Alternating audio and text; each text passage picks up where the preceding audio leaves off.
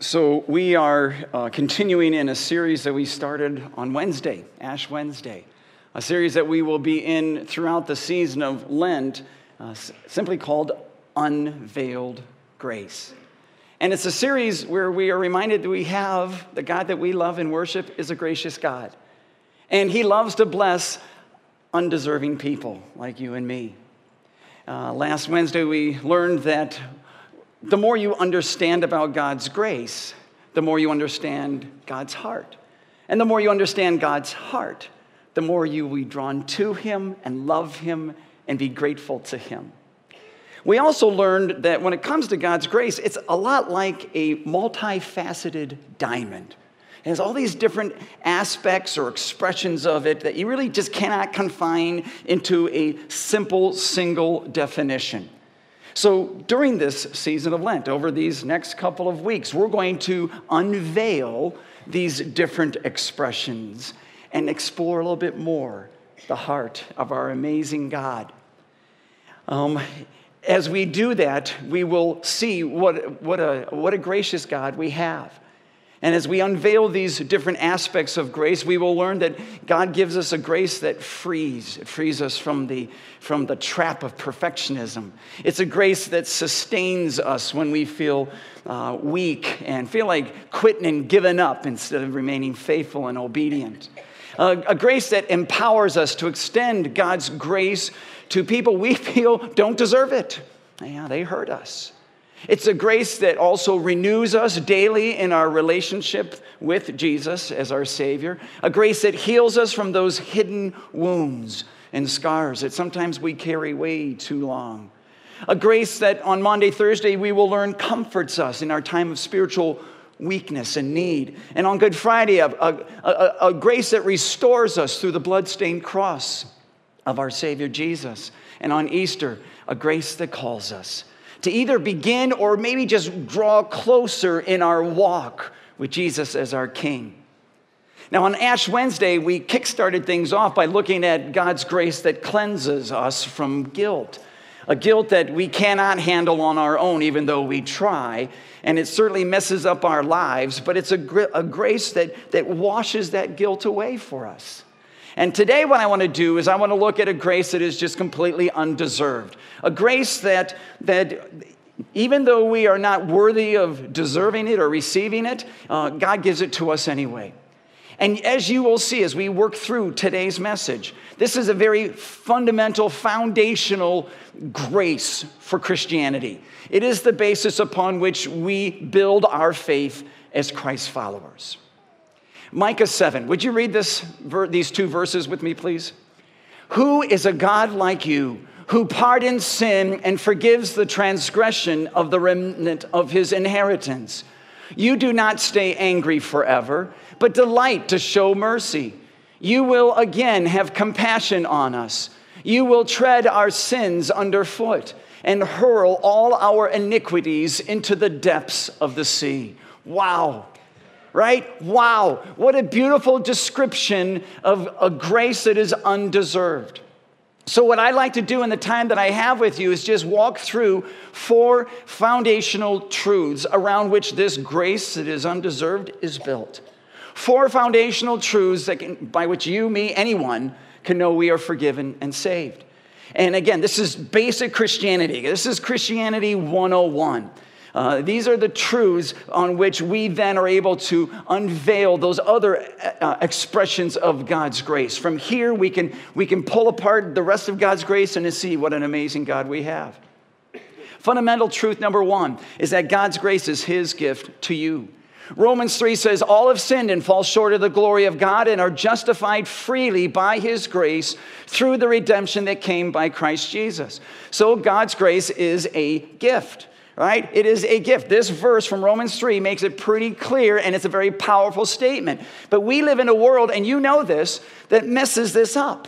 We live in a society and a culture that, that completely misses the mark on this. In fact, if you were to walk up to 50 random people and ask them, hey, how do you think you get into heaven?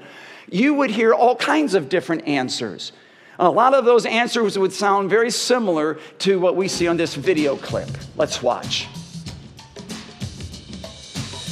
How does a person get to heaven? A person dies and goes to heaven. This world, nobody's going to heaven. I don't know, never really thought about it. How does a person get to heaven? I would like to think it's because they're a decent human being. How does a person get to heaven? Not the way I'm getting there, that's for sure. That's a tough one. I don't know. Hopefully, doing the right things. How does a person get to heaven? Actually, you don't get there because you're already there. It's already equal. Every day, you got day and you got night. So you're in heaven and hell all the time. So how you going to get where you already are? How does a person get to heaven? How does a person get to heaven? I have no idea. I'm, I'm, I don't know. I'm not religious. I'm sorry. Heaven's inside us already. So I don't think you get to heaven. I think that something that you just recognize inside yourself and inside other people. To heaven? Not, not the good old way of the purgatory. These days it's like good deeds. How does a person get to heaven? I don't know that there really is one. Oh, I know. I don't know. I guess that's one of the reasons you go to heaven when you work hard. You know, the easy answer is be a good Christian because I'm Christian. You could be a good Jew. You could be a good person of Islamic faith. Doesn't matter. How does a person get to heaven? Through the front door. Who opens that front door? Is ever guarding heaven's gate at the time that you arrive? You go right through the front door if they let you in, and if they don't let you in, turn you away and you try another day. Okay. So, those are some pretty interesting answers. And yet, you know what we just read from Romans? God says salvation is absolutely free. And that is the fundamental difference between Christianity and every other religion in the world. Whether it's Hindu or Buddhism or uh, Islam or Mormonism or Jehovah Witnesses, every religion, every other religion in the world is built on the word work. This religion says you do these things, this other one says you do those things, and it's all built upon your ability to work to achieve bliss or to earn heaven or to gain God's approval or whatever.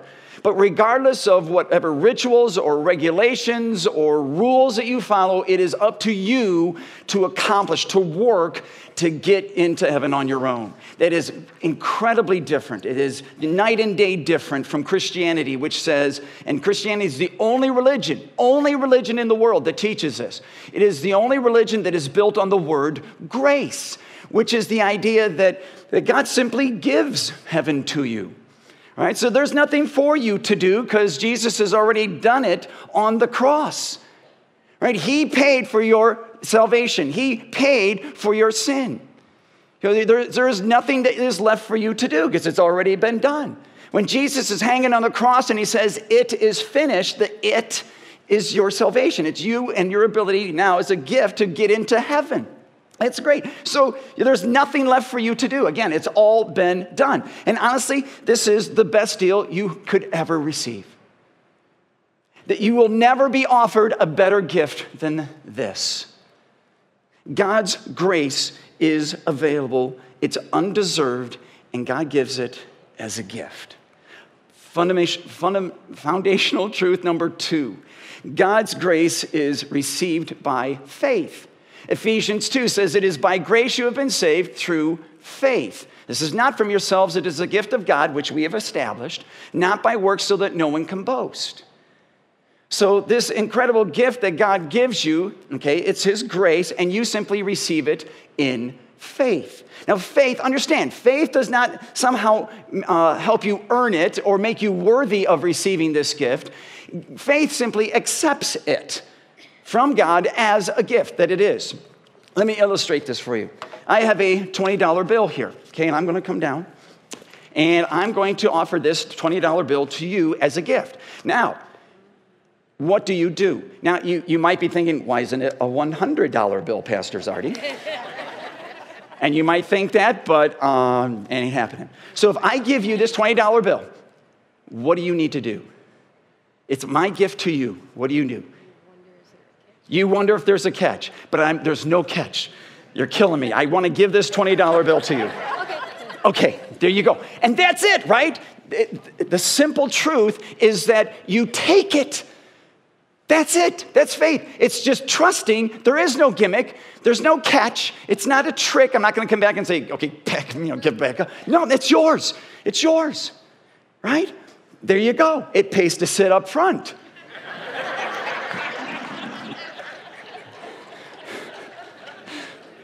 Romans 4, verse 16. Would you read this with me, please?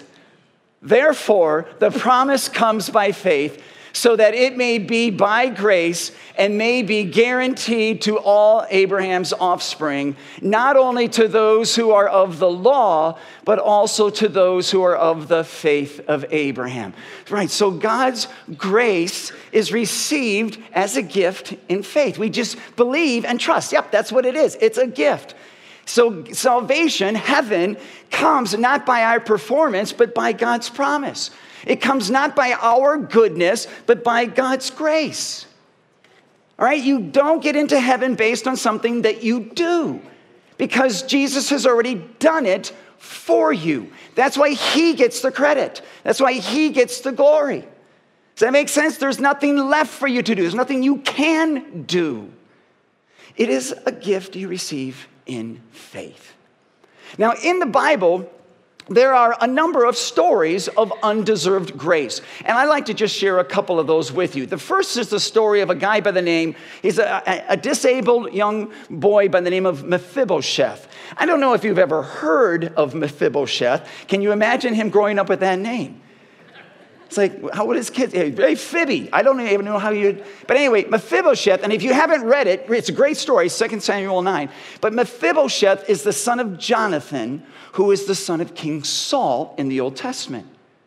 After David kills Goliath, he pledges allegiance, of course, to King Saul, king of Israel. But King Saul is jealous of David because of his popularity. So Saul tries to kill David. David never retaliates. David and King Saul's son, Jonathan, father of Mephibosheth, become best friends. And one day they make a covenant that if something were to happen to the other, they would take care of each other's families. Well, a little bit later in time, King Saul and Jonathan are killed in battle. David is crowned king. All of Saul's household flees. They escape, thinking that David's going to kill them all to eliminate any potential threat or competition for the throne, which he wasn't going to do, but they didn't know that, so they were heading for the hills. Mephibosheth, he's five years old at the time. As they're fleeing, his nurse picks him up. And I'm not exactly sure because I've read it I don't know how many times, but he either gets dropped or he trips, but he breaks both of his legs and he becomes a paraplegic. Poor guy, I know, really? So, fast forward maybe another 20 years, David is asking about the, the, household of Saul and if there's anybody that he doesn't know about. And he said, Well, there's this guy named Mephibosheth. And he invites Mephibosheth into his palace. Mephibosheth is afraid, thinking that David is going to kill him because, you know, he's part of the, the previous line. But David says, No, no, no, don't be afraid. I want you to live here in the palace for the rest of your life. I'm going to pay and take care of your bills. I'm going to take care of all your needs. I'm going to have you sit at my table. I'm going to call you, I'm going to act, act have you act as one of my sons. I'm going to treat you like one of my own family. Hey, that is undeserved grace. And here's what God does for you He looks at you, broken and crippled in sin, and He says, I paid your debt. And I want you to be part of my family. I want you to sit at my table. I want to call you my son and daughter. That's undeserved grace, and you receive it in faith as a gift. A second story, a lot more familiar, is the story of a father, the story that Jesus teaches of a father who has two young sons. The youngest son goes up to his dad and says, Dad, I'd like to have my share of this estate. Which seems like an innocent enough request until you realize he's basically saying, Dad, I wish you were dead so that I could have my cut of the cash. Well, he gets his cut of the cash. He goes off, blows it, lives homeless on the streets. And in fact, as a Jew, this is just despicable. He ends up feeding pigs. He's so hungry, though, he wishes he could eat what the pigs are eating. So, ew. Then he comes to his senses and he realizes that, that, what, he, that, that what he had done was just horrible sin. So he goes back to apologize. And here's the, this is the story, this is the part of the story I want you to pay attention to. As he's a far away, away, his father sees him. And here's what the father doesn't do. This is key. Father doesn't do this, tapping his foot. You know, you bet you better crawling back. He doesn't. He doesn't wait for the son to get cleaned up to get rid of the fresh pig smell. He runs. He doesn't walk. He runs to his son and he picks him up and he embraces him and he kisses him in spite of the fresh pig smell. He welcomes him immediately back into his family. Even though that son deserved to be judged and condemned and rejected, should have been, the father offers unconditional love and undeserved grace. And that's what God offers you and me. It is a gift that we receive through faith. Foundational truth number three God's grace is available to everyone, regardless of your background or your status or age or gender or ethnicity, regardless if you are religious your whole life or you know non-religious or no religious background, doesn't matter. God's grace is available to everyone everywhere. Romans 10 says, Everyone who calls on the name of the Lord will be saved. Everyone. Okay, not just, it doesn't say those who are the smartest, those who are the best looking, or those who work the hardest. It says everyone. Everyone who calls on the name of the Lord in faith will enjoy God's grace and be saved. Again, when you want getting into heaven, it's not based on anything that you need to do because there's nothing left for you to do. It has already been done for you. So God's grace is completely undeserved. You receive it as a gift through faith, and it's available to everyone, everywhere. Foundational truth number four God's grace is through Christ alone. John 1, verse 17 says, For the law was given through Moses, but grace and truth came through Jesus Christ. And you know that, right? You know grace comes through Jesus. You understand that. But do you know why grace only comes through Jesus and Him alone? Do you know why Jesus is the only way you can get into heaven? I mean, why not Muhammad? Why not Buddha as well? Why not somebody else? Why is it that Jesus has a corner on this market and it's only through him that you get into heaven? And the answer is simple because Jesus and only Jesus paid the price of admission for you to get into heaven. No one else in all of history ever did that. But Jesus did. On the cross, he paid the punishment that you and I deserve for our sins. So Jesus earned God's grace for us. It cost him his life, but he paid the price of admission so that we could get into heaven. Romans 5, let's read this together. For if the many died by the trespass of the one man, how much more did God's grace and the gift that came by the grace of the one man, Jesus Christ, overflow to the many? So, just as through the sin of Adam, back at the beginning of time, death flowed to all people, by God's grace, Jesus brings life, eternal life, to all who believe. It is a gift of grace, it's completely undeserved. But God gives it to us, and He allows it to happen because He allows the righteousness of His Son to cover the filth of our sin. And let me illustrate it this way this is a piece of paper, this represents me. This is a Bible, this represents Jesus, okay? Now, if you, I don't know if you can see this very well, but this piece of paper is pretty beat up. There's chunks missing, uh, it's stained, it's torn, it's got a really awful smell. Uh, it is, there's lots of imperfections. This is me. Let's be clear this is me. My life is torn with sin. It is stained with imperfections. There are things that I have done that I am ashamed of, things I would never want you or anyone else to know about, things where I've hurt people, things I wish I could do again. This is me. It, I, it is ugly, ugly. Okay, I, there, and, I, and I look at my life and I think there's no way God was going to want me looking like this. No way that I'm to ever get into heaven looking like this. And that's true. But when I go to God in, in humble repentance and I confess my stains and my, my, uh, my imperfections and the guilty things of my life, Jesus opens up his arms and he hides me in his grace. See how that works? By God's grace. You don't see my, I mean, do you see my imperfections? Do you see the tears and the stains anymore? Yes or no? No, no. You're hidden. You, me, we're hidden in Jesus. His holiness, His righteousness covers our garbage. George mentioned a moment ago there's this blank sheet. Uh, all of you have one of these uh, if you had a bulletin. On Ash Wednesday, we invited everybody to take a pen and just write down a sin or sins that they might be struggling with and to write them down and then to kind of roll them up the short ways, not the long ways, and then stick them in those boards that you see on the sides of our worship center. They were up front on Ash Wednesday, now they're over on the sides. And we did this just as a tangible way to bring our sin to God and say, God, here it is. I'm giving it to you and put it on your lap and I'm walking away because you're going to handle it and I don't have to. So I'd like to invite you to do that as well.